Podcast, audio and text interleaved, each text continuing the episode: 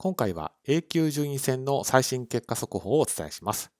具体的には2位集団の方の対局が行われましたので、その内容を反映したものとなります。はい、まずは挑戦者争いです。まず、4勝0敗の全勝で走っているのは斎藤慎太郎八段ただ一人で、1敗で追いかけていた佐藤康光九段と糸谷哲郎八段がまともに黒星を喫してしまい、全勝の斎藤慎太郎八段とは星2つの差となりました。そしてまだ5局目を消化していない豊島佐伯二冠が2勝2敗ということになっています。では今後の展開はどうなるのか注目ポイントをこちらで紹介をいたします。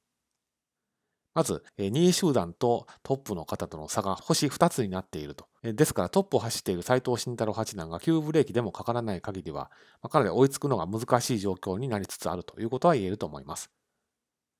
で、その一方で、斎藤慎太郎八段は2敗集団の一人、豊島正幸二冠との対戦が次に予定されていますので、ここでもし豊島二冠が勝つことがあると、2位集団との差が縮まりますし、逆に豊島正幸二冠が負けてしまうと、差が広がって独走の気配が漂ってくると、そういう状況になっています。ですから、今後の挑戦者争いを占う意味でも、非常に次の対局は重要な対局ということは言えると思います。それでは斎藤慎太郎八段の今後の対戦相手に的を絞って、このまま走っていく可能性が高いのかどうかを次のスライドで紹介をいたします。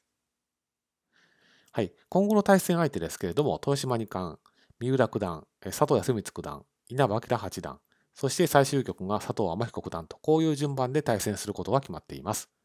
まず、豊島正幸二冠とですけれども、通算の対戦成績は2勝2敗で五分ですけれども、直近20年度に関しては対戦はありません。ですので、この数字をもって有利不利という判断をするのはちょっと難しいかなというふうに思います。続いて、三浦弘樹なんですけれども、通算成績が2勝4敗と負け越している上に、2020年度も0勝2敗となっていて、今後の対戦相手の中では、まあ、かなり要注意というような数字が出ています。次は佐藤康光九段で、通算の対戦成績は1勝3敗なんですけれども、2020年度に関して言うと対戦はありません。次は稲葉明八段とは2勝2敗の通算成績ですけれども、20年度に関して言うと対戦はありません。そして最終局の佐藤天彦九段とは通算の対戦成績は2勝0敗。2020年度に関しても1勝0敗と、まあ、いい成績が出ています。